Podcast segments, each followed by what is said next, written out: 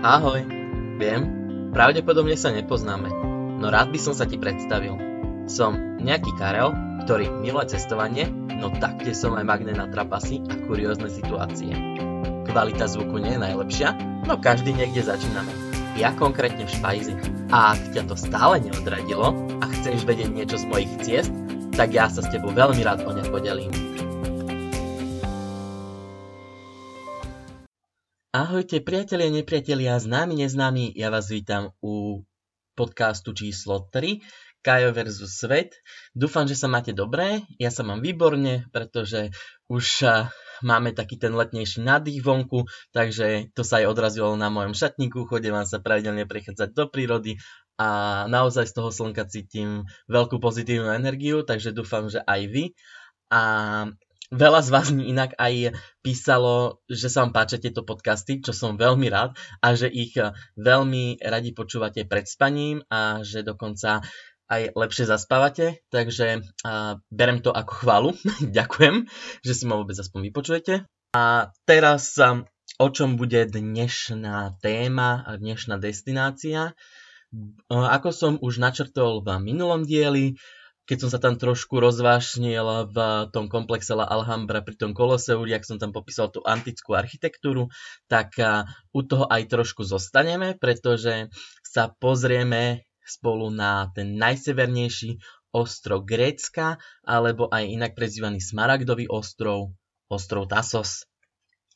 Ako som sa tam dostal a prečo práve tento ostrov, to už som tak jemne načrtol v prvom dieli, že to bolo v, skres tú moju strednú školu, to animátorské školenie. A následne odtiaľ si nás ten šéf animátor pozval na oficiálne školenie, kde boli aj tí iní ľudia ako z mojej triedy, respektíve tí naši potenciálni kolegovci. A mali sme to trojnové školenie v Poprade. Bolo to veľmi namáhavé. A si pamätám, že vtedy, keď som prišiel domov, tak som spal 12 hodín v kuse. Neviem, ako sa mi to podarilo. A to sme tiež čakali na verdikt, že či nás vôbec zoberú a ak áno, tak kam. Mali sme v ponuke dve destinácie, Chorvátsko a práve tento ostrov Tasos. A ja som moc nechcel ísť do toho Chorvátska, tak som rozmýšľal, ako s tým diplomaticky vybabrem. A podaril sa mi jeden spôsob, že predtým, ako sme mali ísť do toho Popradu, tak sme mali vyplniť pár dotazníkov a v jednom z tých dotazníkov sa nás pýtali, že aké tri podmienky by nám mali splniť, keď už by sme mali pre nich pracovať.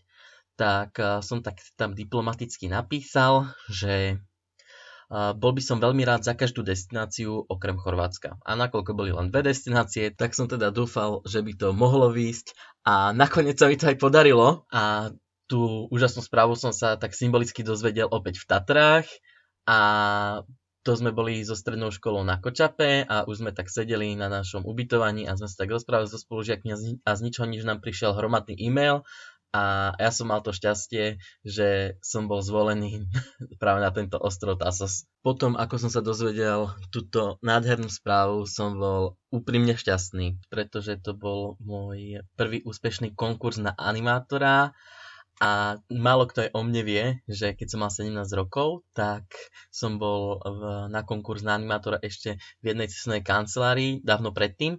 A tam som sa uh, strápnil na jednotku s hviezdičkou, pretože nejako som si naštudoval podmienky, že animátor musí mať v deň nástupu do destinácie 18 rokov, ale tak ja som si hovoril, že však čo, samozrejme naivný a múdry Kájo, ironicky múdry, že to nejako pôjde cez plnomocnenie a podobne, tak som tam teda prišiel a naozaj som sa strapnil. Bolo to pre mňa až bizardné celé, celý ten konkurs, s tým, že mi potom aj tak diplomaticky povedali, že no ale nezobereme ťa, nemáš jednoducho 18 rokov. A ja som na nich vybalil to plnomocnenie od mami, že ale môžete. Takže tedy som odchádzal veľmi sa mi zdá rozhorčený, ale potom som sa veľmi dlho vyhýbal nejakým tým pracovníkom z tej cestovnej kancelárie. No ale posuňme sa pomaly a isto ďalej. A teda ako dni ubiehali, tak aj radosť pribudala a prišiel deň D, respektíve deň O, deň odchodu a to bola pre mňa menšia skúška ohňom, pretože išiel som tam autobusom 25 hodín, ale to nie je z toho dôvodu, že iná možnosť nebola ako dobre, bola rýchlejšia, ale toto bola ako najlacnejšia, nazvem to tak. A to je aj taká zaujímavosť u tohto ostrova, že vy, ak by ste sa tam chceli dostať vôbec, tak buď jedine takto cesne a najrýchlejší možný spôsob, ako sa dostanete na tento ostrov, je tak, že pôjdete letecky na letisko Kavala, ktorá sa nachádza ešte na gréckej pevnine a potom odtiaľ pôjdete či už priamo z Kavaly alebo z mestečka Keramoty trajektom na tento ostrov. A čo bola ďalšia netradičná vec na celom tomto, bolo to, že nebývali sme v hoteli ani v apartmanoch, my sme bývali v jednom veľkom stanovom komplexe ale tak na predstavu neboli to klasické stany, keď idete stanovať niekam, ale boli to naozaj veľké stany, kde bola klasická postel, skrine len akurát namiesto pevných stien to bol stan.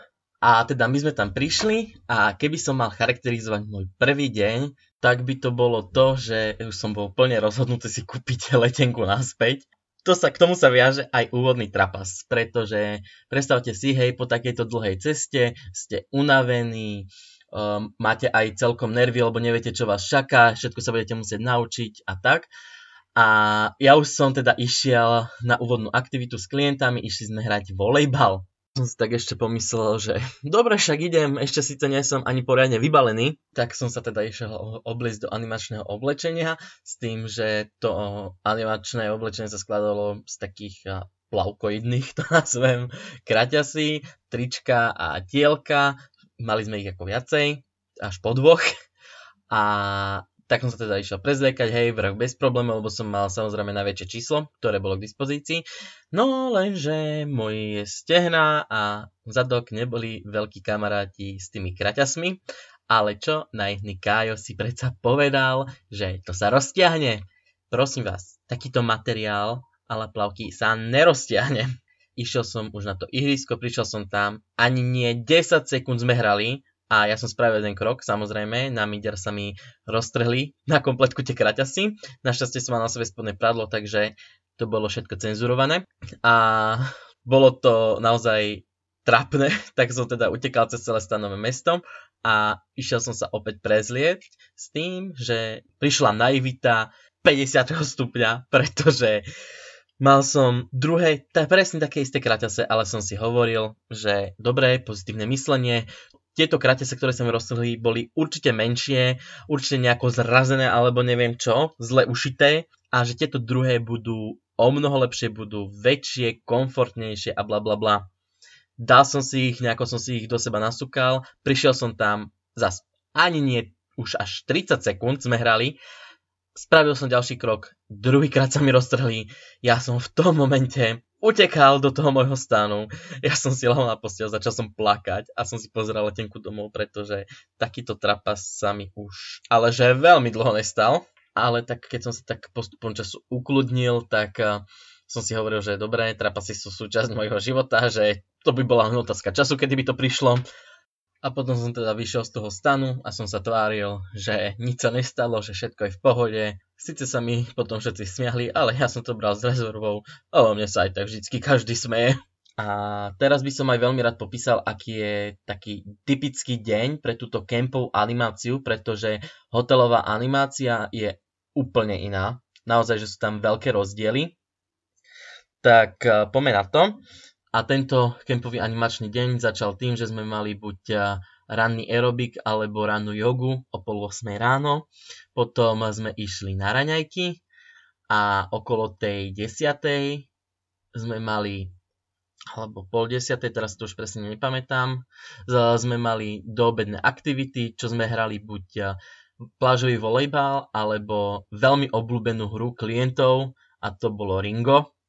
Ak neviete, čo to je, naozaj vygooglite si to, pretože je to zábavná hra, čo sa týka, keď to hráte. Ale keď to máte rozhodovať, to je za trest, pretože naraz vám lietajú také špeciálne ringokruhy cez tú beach volejbalovú sieť a vy na to musíte dávať pozor ešte pod akým uhlom to tí klienti hádžu, takže a rozhodovať o tom, je to veľmi náročné. Tí, ktorí to niekedy rozhodovali, vedia, o čom hovorím. A potom sme tam mali nejaké hry a tak. A od tej 11. do tej 2. sme mali chvíľku voľna a veľmi rád by som vám odporučil jednu radu, ktorú veľmi rád preferujem, ak je taká možnosť. Keď si budete musieť niečo naplánovať napríklad s kolegami alebo si vybaviť nejaký telefonát alebo niečo naplánovať jednoducho, tak všetko si to odložte k moru, normálne lahnite si na pláž a dohodnite sa a začnite vybavovať, pretože má to svoj čaro. Vy ste kľudnejší, viac v pohode, proti tomu, jak keby ste mali sedieť niekde pri stole a tak. Aspoň osobne pre mňa je to o mnoho príjemnejšie. No a potom od druhej do tretej sme mali miniklub, kde sme robili rôzne kreatívne veci. A čo ma veľmi prekvapilo, tak Gréci majú siestu, takže od 3. do 5. aspoň v tom stanovom meste muselo byť úplne ticho, takže to sme hneď tiež išli na pláž o pol šiestej bola moja obľúbená aktivita, to bola zumba pri mori a pre klientov zumba v mori. Bolo to naozaj úžasné.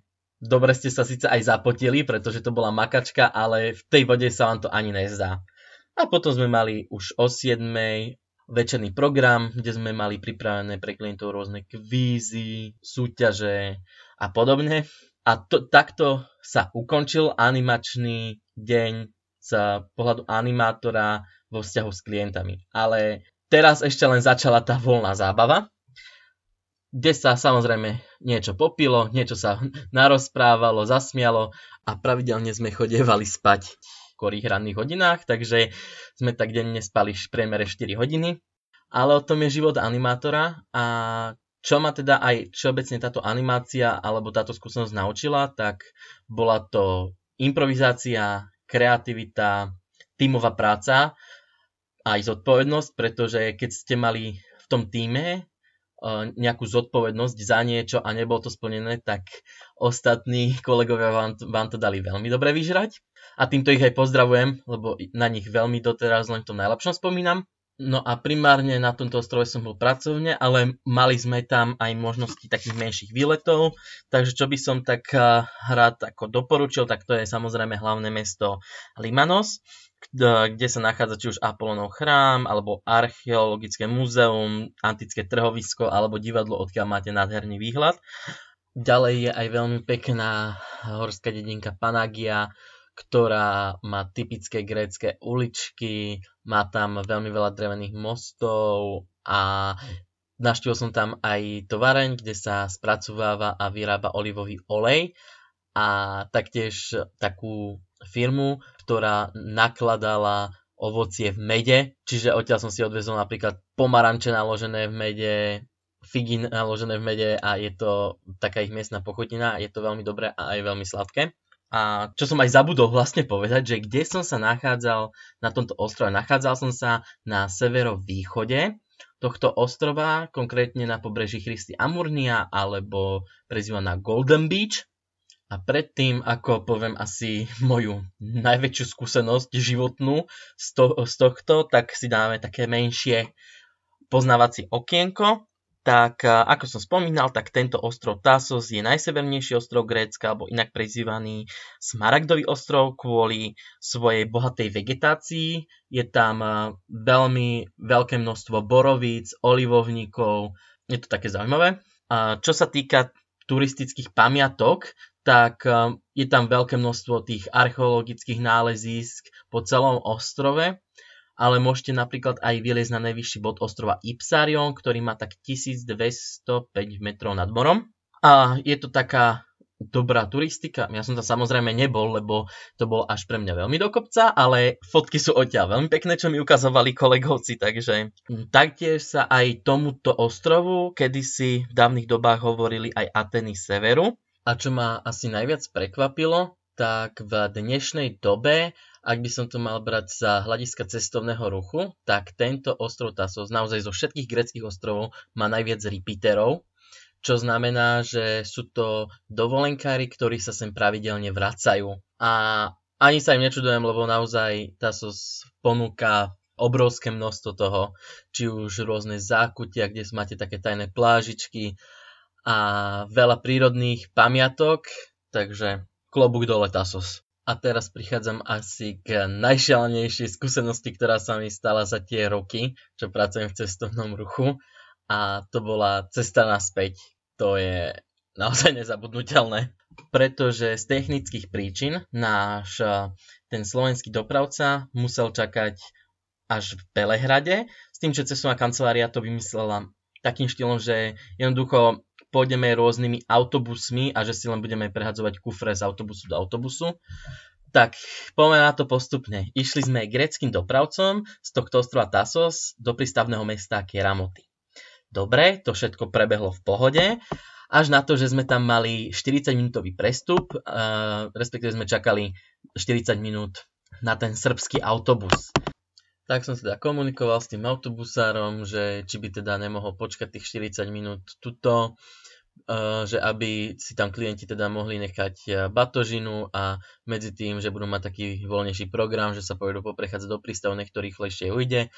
Autobusár mi povedal, že dobre, v pohode má 40 minút, tak uh, teda som to všetko zorganizoval, povedal som klientom, že čo a ako a z ničoho nič, autobus nikde tak mu volám, že hm, kde si? On, že jeho to tam nebavilo a že ide domov. A ja, že no, ale ty máš aj batožinu v autobuse. A on, že ja, dobre, tak sa vrátim. Kúkam, dobre, v pohode, neozvem sa, nemal by nikto batožinu.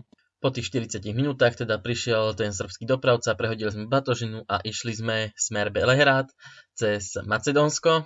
Dobre, teraz priznávam, vtedy to bola moja chyba, lebo som tam skoro omylom nechal polku rodiny na benzínke, lebo som už som si myslel, že sú všetci, hej, tak uh, som si ich počítal, prekvapivo mi to vychádzalo, neviem akým spôsobom.